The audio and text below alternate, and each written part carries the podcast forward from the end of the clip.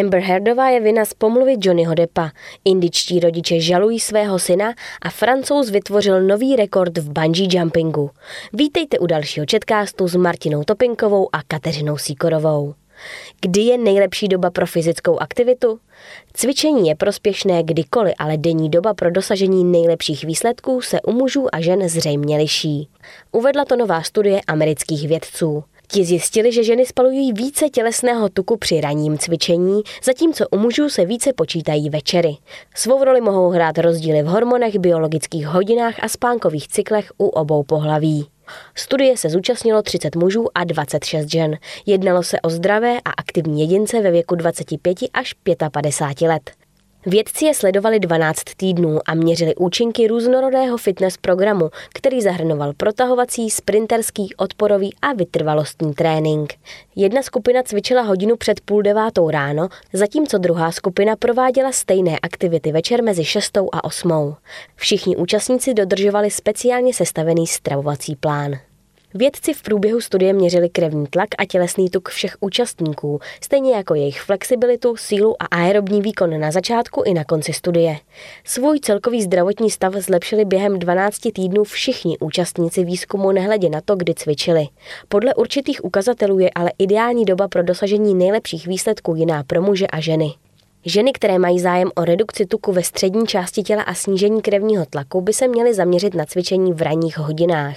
Naopak ženy, které chtějí posílit svaly v horní části těla, zlepšit náladu a příjem potravy, by si měly dopřát cvičení večer.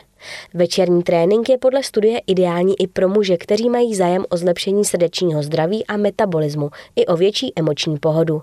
Lepší metabolismus může snižovat rizika onemocnění, jako je obezita, cukrovka druhého typu, srdeční choroby a mrtvice.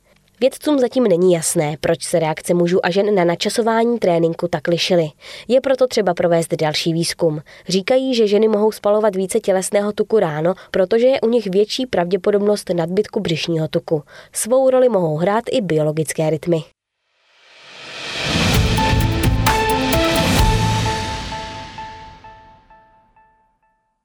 Porota v soudním sporu mezi Johnem Deppem a Amber Heardovou uznala herečku vinou z pomluvy jejího bývalého manžela a zároveň částečně uznala její protistížnost týkající se vyjádření Deppova právníka. Porodci uložili Hrdové za výroky o domácím násilí zaplatit očkodné v celkové výši 15 milionů dolarů, což je v přepočtu skoro 350 milionů korun, což soudkyně následně snížila na 10,35 milionů dolarů. Depp má naopak vyplatit 2 miliony. Proces sledovaný v přímém přenosu po celém světě tak vyzněl zcela jinak než dřívější spor v Británii, kde se soud přiklonil k obvinění, že Depp svou ex-manželku byl. Po šesti letech mi Borota vrátila život, reagoval na verdikt Depp, který nebyl v soudní síni.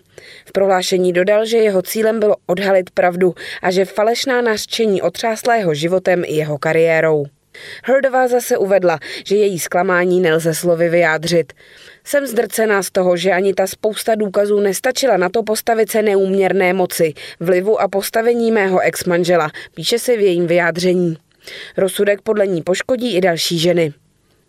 Jádrem občanskoprávního sporu v americkém státě Virginie byl čtyři roky starý komentář publikovaný deníkem The Washington Post, v němž se Herdová označila za veřejně známou tvář domácího násilí. Deb v něm není jmenován, podle jeho právníků ale vyjádření vyznívalo jasně, neboť obvinění ze strany americké herečky už byla veřejnosti známá. Herdová v roce 2020 na žalobu svého ex-manžela reagovala vlastní stížností kvůli tvrzením Depova právníka, že veškerá její nařčení jsou falešná. Sedmičlená porota po zhruba 12 hodinách jednání dala Depovi za pravdu ohledně všech tří výroků ze zmíněného článku, které právníci hollywoodské hvězdy napadly. Porodci přitom dospěli k závěru, že Herdová jednala se zlým úmyslem, když si ve svém textu mimo jiné stěžovala na instituce, chránící muže obviněné z domácího násilí. Deb veškerá nařčení z fyzických útoků na svou bývalou manželku odmítá a naopak u soudu vykresloval o 22 let mladší herečku jako agresora. Porodci nicméně uznali jako pomlouvačné také vyjádření jeho právníka Edema Waldmana, který označil obvinění Herdové za hoax. Další dva body její žaloby porota odmítla. Agentura AP vysvětluje, že Depp potřeboval pro úspěch přesvědčit porotu nejen o tom, že nikdy Herdovou nenapadl, ale také o tom, že Herdová článek z roku 2018 publikovala s nekalými úmysly a že tím poškodila jeho pověst. Porodci zjevně dospěli k názoru, že tyto podmínky byly splněny a herci přiškli kompenzační očkodné 10 milionů dolarů a dalších 5 milionů jako trestné očkodné. Soudkyně ovšem druhou složku snížila na 350 tisíc dolarů, což je strop stanovený virginskými zákony. Původně Depp požadoval 50 milionů dolarů, zatímco Herdová dokonce dvojnásobek. Deník The New York Times hodnotil výsledek jako vítězství 58-letého Depa, který předtím neuspěl se žalobou proti britskému bulvárnímu listu The Sun. Ten jej v jistém textu označil za člověka, který bije svou manželku a soud v listopadu 2020 hercovu žalobu za pomluvu odmítl. Soudce přitom uvedl, že 12 z popsaných 14 incidentů domácího násilí ze strany Depa se pravděpodobně stalo. Hvězda filmové série o pirátech z Karibiku během amerického procesu prezentovala více vlastních obvinění, týkajících se zjevně bouřlivého manželství, které skončilo v roce 2016 po asi 15 měsících.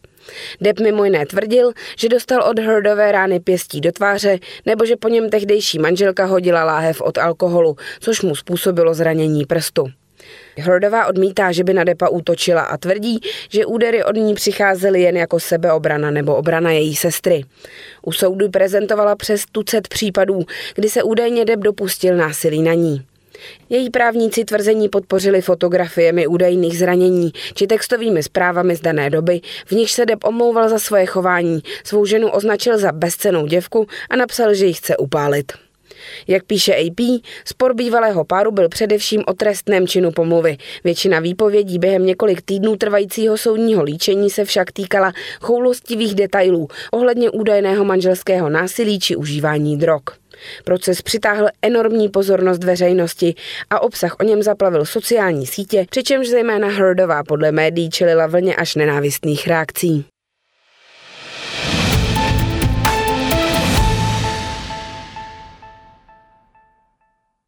Kreml vyzval redakce ruských státních a provládních médií, aby nezveřejňovali články o délce války na Ukrajině a nestrhávali tak k ní pozornost čtenářů, napsal server Meduza s odvoláním na své zdroje. V pátek 3. června válka vstoupila do svého stého dne. Administrativa prezidenta Vladimira Putina chce předejít debatám na téma, že za tři měsíce ruská vojska na Ukrajině nedosáhla významného pokroku, podotkla Meduza. O pokynu vydaném Kremlem ji informovali čtyři zdroje, jeden v nejmenovaném státním médiu, jeden v provládním médiu, osoba z moskevské radnice a pracovník administrativy ruského prezidenta. Při debatách o kulatých výročí vždy vzniká otázka, čeho se podařilo dosáhnout, řekl internetovému médiu jeden ze zdrojů. Nyní je to tak, že není skoro nic, co by se dalo k tomuto datu oznámit. Dá se říci, že byly ovládnuty jakási města a obce a jejich názvy lidem nic neříkají, doplnil stejný zdroj. Průzkumy veřejného mínění navíc nepřímo ukazují, že mnoha Rusům se zdá být válka na Ukrajině příliš dlouhá. V průzkumu společnosti Russian Field provedeném od 23. do 26. května uvedlo 39% respondentů z Ruska, že je již unavují zprávy v médiích o průběhu speciální vojenské operace, jak musí státní média válku nazývat. A o cílech invaze není kromě takzvané denacifikace a demilitarizace Ukrajiny stále nic známo. Lidé těmto slovům nerozumí, ale za to vidí, že boje trvají již dlouho, řekl Meduze člověk blízký Kremlu. Před speciální operací se Rusům tvrdilo, že Ukrajina je slabý stát. Nyní se ale ukazuje, že se nedaří tuto zemi porazit rychle, doplnil stejný zdroj.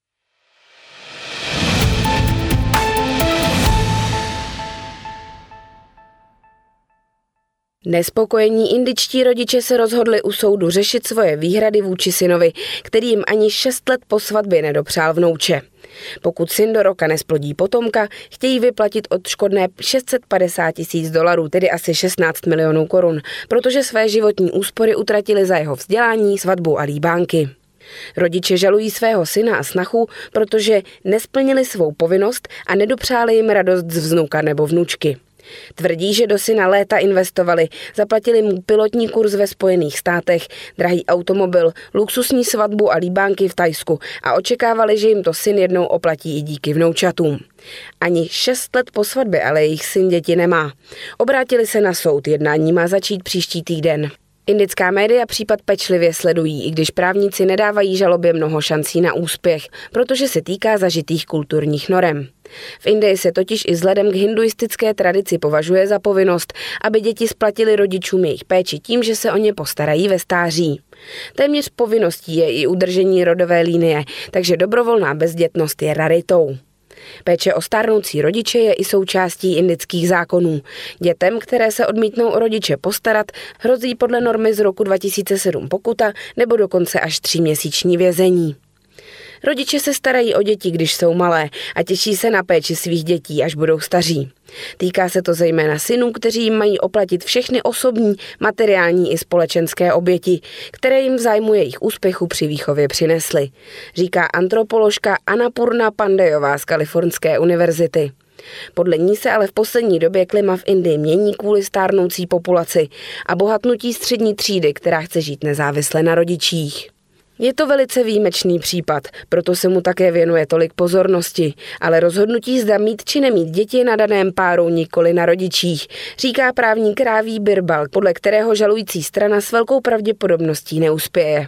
Požadavek rodičů je podle něj v rozporu s ústavou, která každému zaručuje svobodu rozhodování.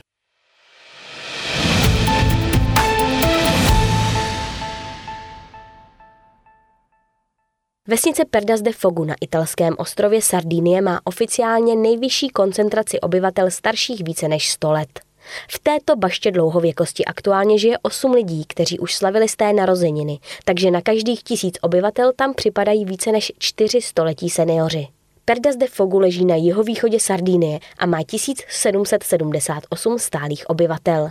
Jsme obec, kterou už zkoumali různí vědci i univerzity. Máme za sebou tisíce testů DNA, které měly zjistit, jestli nás něco geneticky odlišuje, řekl místní historik a kronikář Salvatore Mura. Nyní je nejstaršímu člověku v Perdas de Fogu 104 let.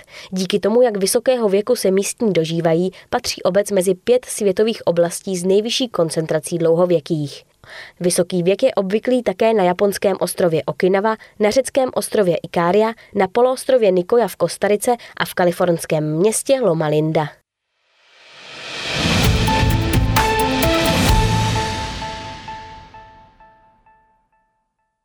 Francouz François-Marie Dibon skočil ve Skotsku za jediný den 765krát bungee jumping a překonal tak světový rekord v této adrenalinové disciplíně. Od roku 2017 ho držel novozélandian Mike Hurt za 430 seskoků na pružném laně za jeden den. 44-letý francouz žije ve Švédsku a živí se jako pojistný matematik. Svůj pokus zahájil v úterý ráno, rekord pokořil po 12 hodinách, pak si 50 minut odpočinul a rozhodl se pokračovat i během noci. Nakonec ze 40-metrové výšky na laně skákal až do středečního rána, v průměru každých 113 vteřin. Na vše dohlížela inspektorka z organizace, která se stará o zápisy do Guinnessovy knihy rekordů. Mám pocit, že si můj mozek pořád myslí, že skáču, řekl Dibon. Zatím necítím únavu. Cítím vzrušení z toho, že jsme s celým týmem překonali tento rekord, dodal muž, který na jeho pokoření trénoval pět měsíců. Dibon mýval strach z výšek a bungee jumping mu ho pomohl překonat. Pro svůj pokus o překonání rekordu si vybral skotskou vesnici Kilíkrenký, protože má Skotsko a tamní obyvatele rád. Není to jen extrémní individuální sport, je to vytrvalostní sport, který je kolektivní, řekl Dibon a pochválil práci asi 15 skotů, kteří ho v jeho výzvě doprovázeli. A rozloučíme se s přání všeho nejlepšího Kateřině Síkorové k jejím dnešním narozeninám. Naslyšenou za týden.